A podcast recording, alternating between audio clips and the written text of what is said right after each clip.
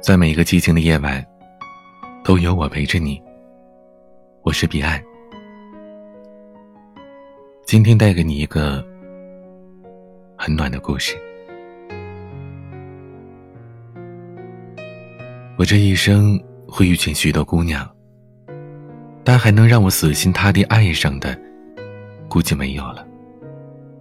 除了刘小娇，不可能再有了。说这话的是我兄弟倪安斌，而刘小娇，自然就是那个让他放不下的姑娘。生活就是没有编剧的电影，所有的情节和高潮无人知晓。有时候你觉得生活平淡如水，没有激情，那一定是属于你的剧情没有到。真到发生的那天，可能比偶像剧。还要令人难忘。故事得从四年前说起。那时的倪安斌刚刚大学毕业，同寝的兄弟们都打算去外地发展，把他也叫上了。他也觉得应该趁着年轻出去走走。毕竟，哈尔滨这座冬天比夏天还要长的城市，他也待够了。觉得自己不像学校里别的男生。他们或许有难以忘怀的感情，难以割舍的女友。而大学四年，安斌的生活就像是一张白纸，安静的躺在地上，就连被人踩一脚的机会都没有，平凡的可怕。而有些事情是需要做出改变了。他觉得，至少得换个地方当白纸吧。他打算年后动身。春节之前想陪陪父母，买点年货。就这样，冬天基本不出门的他，那天还是出去了。后来他跟我说啊，那天如果算是人生的一个分界点，那些注定发生的，就一定会发生，任你怎么躲，都躲不过。其实说来也怪，本来这次出门是安斌的妈妈要去的。安斌的爸爸可能觉得安斌在家里待烦了，就让他出去走走。本来他妈妈还是要跟着，可是安斌没让，说自己出去就行了。出门的时候，他闻到邻居家传过来的饺子味儿，安斌心想着一会儿去买点牛肉，晚上包饺子吃。就在他买菜回来的路上，在一个街口，他遇到了个姑娘，用安斌的话来说。当时他就觉得这姑娘真牛，哈尔滨零下三十八摄氏度的天气，就穿了一件 T 恤配条牛仔裤。姑娘手里拿着五串糖葫芦，翻了几分钟的钱包，最后发现没有带钱。而倪安斌一直是我们这帮朋友里出了名的倪大善人，持家有道的好青年。他几步走了过去，问老板多少钱，掏钱付账走人。头都没回一下。后来我问他：“你当时怎么一句话不说就走了？”他说：“我要是再留下，估计就得脱衣服给他了。要不怎么说人家是个牛叉的姑娘呢？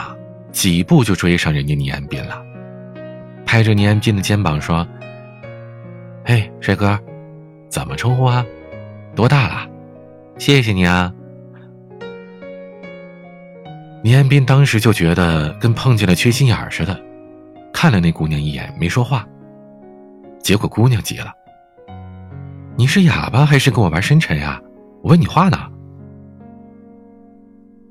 倪安斌说：“我不是哑巴，就是觉得你这姑娘太虎了，几块钱的事儿用不着跟查户口似的吧？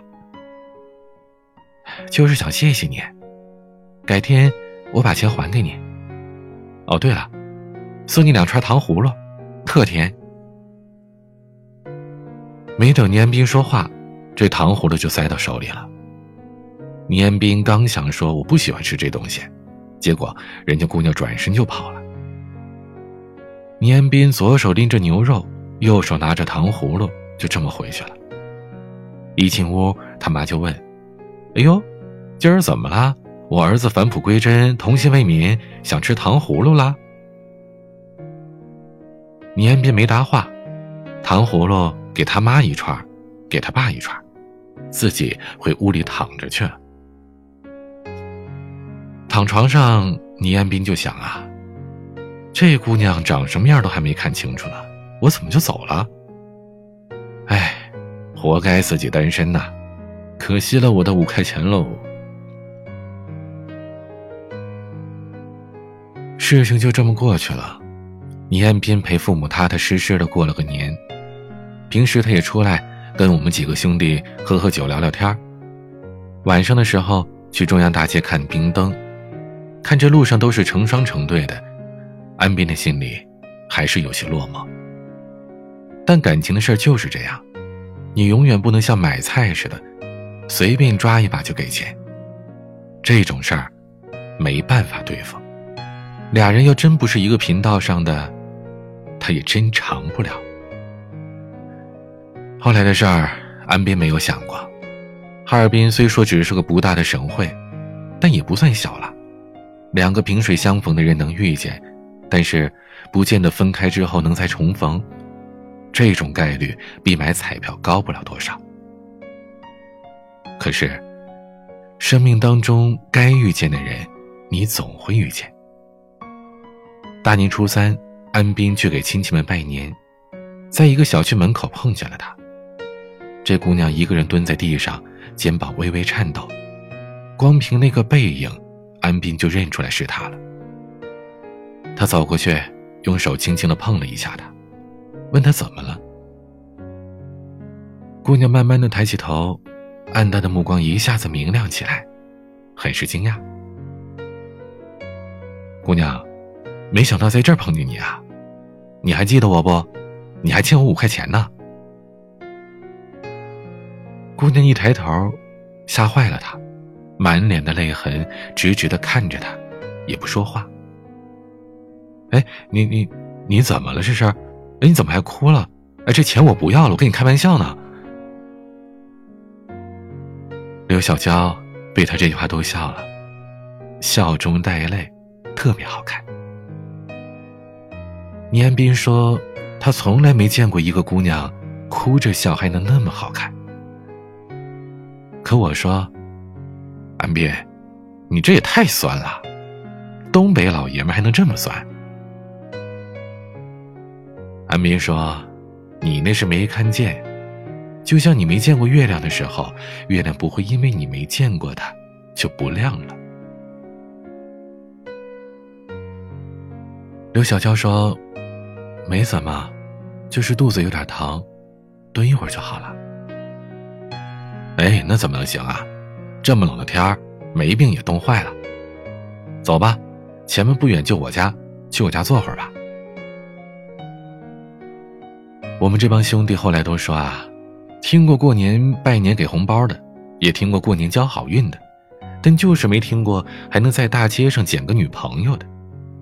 可安斌。就这么捡了一个女朋友回来，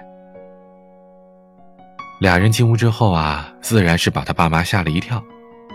倪安斌念了四年大学，愣是没处过女朋友，他爸妈也是急坏了。眼看着儿子领个姑娘进屋，自然是喜出望外，他连问都不问，笑容满面的就迎上去了。刘小娇也是个聪明姑娘，一口一个阿姨叫着，一口一个叔叔喊着。把这俩长辈哄得那叫个高兴哦，比当年安斌考上大学还高兴。聊了一会儿，他爸妈互相使了个眼色，说：“安斌啊，你四姨还叫我们去打麻将呢，我跟你爸就先去了啊。你好好招待人家，厨房有水果，记得给人家洗洗吃啊。”哎，姑娘，你先踏实坐着，跟我们安斌唠唠嗑，我跟你叔叔先出去打会儿麻将啊。临走的时候，他爸妈还硬塞给刘小娇一千块钱，说让她喜欢什么就买什么，常来家里玩。倪安斌从进屋就没说过一句话，都是刘小娇在说。如果当时安斌跟他妈说，我俩才认识不超过半个小时，那他妈肯定就疯了。可毕竟第一次领回来个姑娘，看他妈那高兴劲儿，安斌知道，说啥都没用。等他爸妈走了，安斌反倒紧张了，低着头默不作声的。反倒是刘小娇先开口说：“帅哥，阿姨挺逗啊，是不是把我当她儿媳妇了？”好了，正式自我介绍一下，我叫刘小娇，拂晓的晓，娇柔的娇。这一千块钱给你，就当还你钱了。说完，还吐了吐舌头。嗯，我妈那人你别介意啊，我没带姑娘回过家，我还没来得及解释就这样了。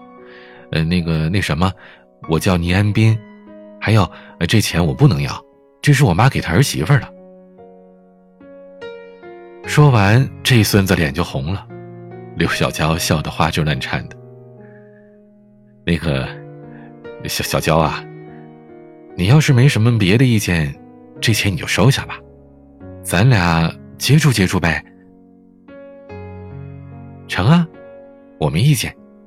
我看在阿姨的份上，还有你请我吃糖葫芦的份上，就答应你了。俩人的关系就这么定下来了。在我们这个朋友圈里，绝对是属于传奇。相识不超过一个小时，直接进家长，互报名字之后，连家庭背景都不熟，这俩人就这么好了。不过，小娇倒是一直没有带安斌见他父母，总说再等等。如果一直这么走下去，这俩人应该是我们这群当中最幸福的一对啊。可有些事吧，总是事与愿违的。就好像我说的，生活从来就是随心所欲的，它支配着你向前走。可能心情好了，让你美几天；心情不好，让你难受好几年。那段时间，俩人如胶似漆的，走到哪儿都是黏黏糊糊的，十指紧扣，双眸传情。经常恶心的我们这帮兄弟是不要不要的。刘小娇每次都说：“你们要是难受啊，自己找女朋友去。”可后来，几个月都见不着他俩，我们也忙着准备出去工作，也就没怎么联系。直到有一天，倪安斌给我打电话，声音嘶哑着说：“彼岸，出来。”陪我喝酒。听他的语气，我当时就觉得呀，事情可能没那么简单。因为倪安斌从来不这样，至少他从来没有主动叫过我喝酒。我也就没有跟任何人说，自己就去了。后来想想，我是对的。下了车，看见站在饭店门口的他。顶着乱糟糟的头发，胡子也没刮。他看见我来了，一句话都没说，转身就往饭店里走。酒过三巡，菜过五味，我还没张嘴问，他终于自己开口了：“小娇不见了，就留下一封信。”他把信推给我。我有些迟疑。说：“看吧，除了你，也没谁能说了。”信的内容是这样的：安斌，你看见这封信的时候，我已经飞到另一个城市了。这几个月的相处，让我觉得你就是上天送给我的礼物。你从不问我不说的事儿，你说你无条件的信任我。有些事不说，反而会安心。是啊，我会安心。可我如何让你安心呀？你一定不知道，我们第一次见面那天，我为什么穿的那么少吧？我不是疯子，也不是臭美。半个小时前，我刚跟我妈吵完架，她让我滚出去。我衣服都没来得及穿就走了。我妈在我初中那年就去世了。跟我吵架的是我后妈。平时对我还挺不错的，可是自从她生了一个儿子，她和我爸就不再管我了。过年之前有一次高烧，去医院输液，查出我得了尿毒症。而那天跟她吵架，就是她不想再给我拿治病的钱了。当时我在街角，突然就想吃糖葫芦。因为小的时候我每次难过，我妈都会给我买糖葫芦。可是我忘了我没带钱。然后，你就像是拯救我的天使一样，就那样出现了。安斌呐，你一定要原谅我。我没告诉你，就是不想你担心。我可能已经没有时间陪你了。这些事儿不应该让你替我承担。你还有很好的未来呢。别担心我，我不会想不开的。我会很努力的活着，我会赚钱去做透析，会赚钱去换肾。虽然我不知道要去哪儿，但你要相信，当我后半生的时间足够陪你走下去的时候，我就会回来的。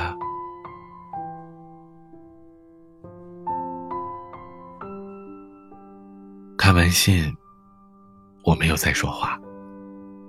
我不知道怎么安慰他，也不知道该如何劝他放手。这种时候，说让一个人放手是最不要脸的行为了。安斌也不是没有找他，可是，当一个人想消失的时候，真的太容易了。只要把所有的联系方式全都换掉，更何况，安斌连小娇的家在哪儿都不知道。小娇从来都不让安斌送她回家，他说自己能回去，让他别担心。那天晚上，当我和安斌分开的时候，安斌跟我说，会一直等他回来。后来，我们这帮兄弟陆陆续续的离开了哈尔滨，只有安斌一个人留了下来。朋友们问我为什么，我说，可能安边太舍不得这座寒冷又温暖的城市了吧。朋友们都说我矫情，可我知道我不是。时间过得一点都不慢。数着日子过的时候，觉得岁月漫长。可真要是回头看，不是一晃许多年，就是弄丢许多人了。再见到安斌，已经是四年之后了。就是故事的开头，我回来参加朋友的婚礼，安斌跟我说的那段话。在外地的朋友们。陆续都回来了，总在外面飘着也不是个事儿，最后都得落叶归根。回来之后的朋友们经常小聚，互相吹着年少时候的牛逼。女朋友换了好几波，只有倪安斌依然是单身。所有人都以为当年是刘小娇踹了倪安斌。我好几次想解释，都被他的眼神压了下来。我知道，他不想让我多说什么。与其一段感情中途夭折，还不如有个人守着那不可能的期望。在某一次聚会上，朋友们散去，就剩下我和安斌。喝醉酒的他搂着我的肩膀说：“彼岸呐。”我知道，他可能已经不在了。四年了，每次路过那个街口，我总能听见他跟我说话。说：“帅哥啊，怎么称呼啊？你多大了？谢谢你啊。别，你知道吗？我可能坚持不下去了。可我不想让他失望，我不想让他将来哪天回来的时候，发现我不等他了。”他该多难受啊！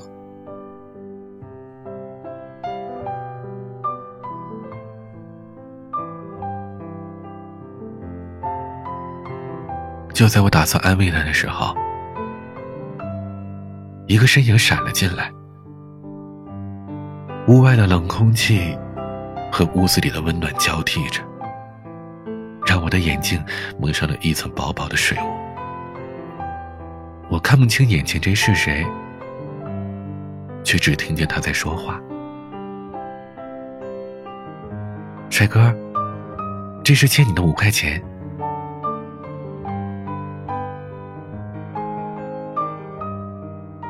没错，刘小娇回来了。没人知道她是怎么找到这家饭店的。我只记得，喝醉了酒的安斌愣了许久。他站在刘小健的面前，不敢走过去。我擦着布满水雾的眼镜，笑着推了一把安斌，然后找了个角落坐了下来。安斌也不说话，刘小乔也不说，只是微笑的看着他。后来，安斌就哭了。像个小孩似的，跪在地上抱着小娇一顿嚎，说：“你干嘛去了？怎么才回来？给我一个电话也行啊！老子他妈要是结婚了怎么办呢？”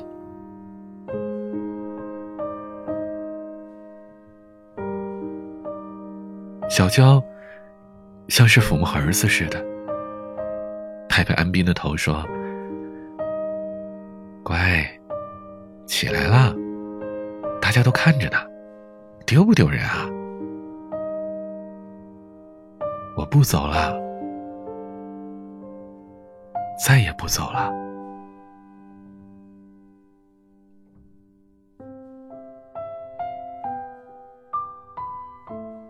后来，我没问安斌小娇这些年去哪儿了，也没有问他的病情如何了。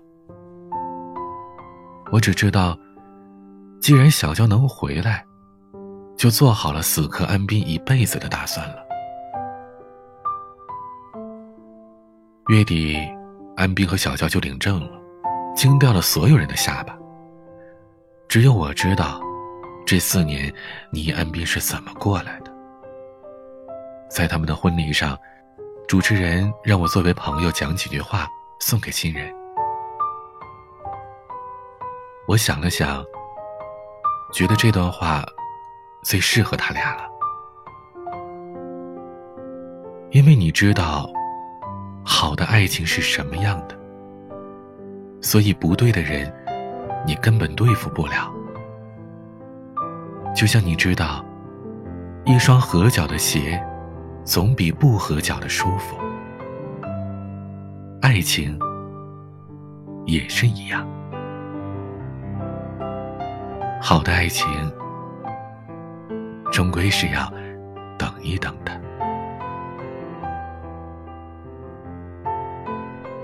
好的爱情很简单，在你爱对方的时候，对方刚好也爱着你。愿听到这里的你，也可以拥有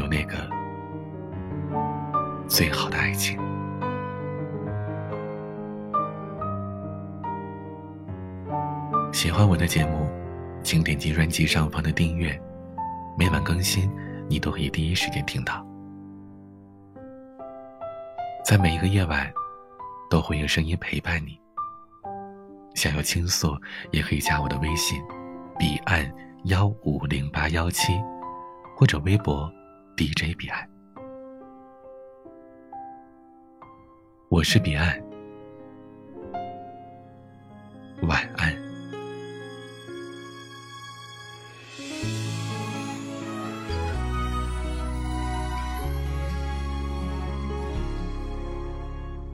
碎一夜的月光，心跳像树影摇晃。我和他清白明朗，仰望一个天堂，那是正好的时光，爱上刚好的对方，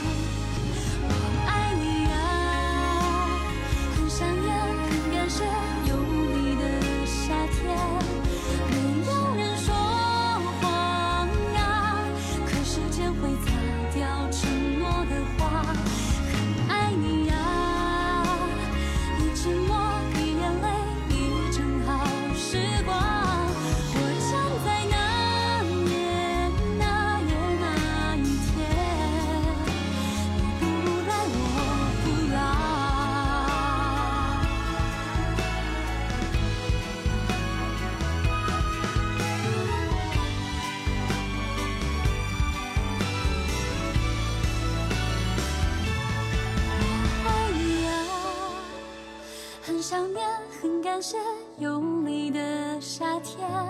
想问你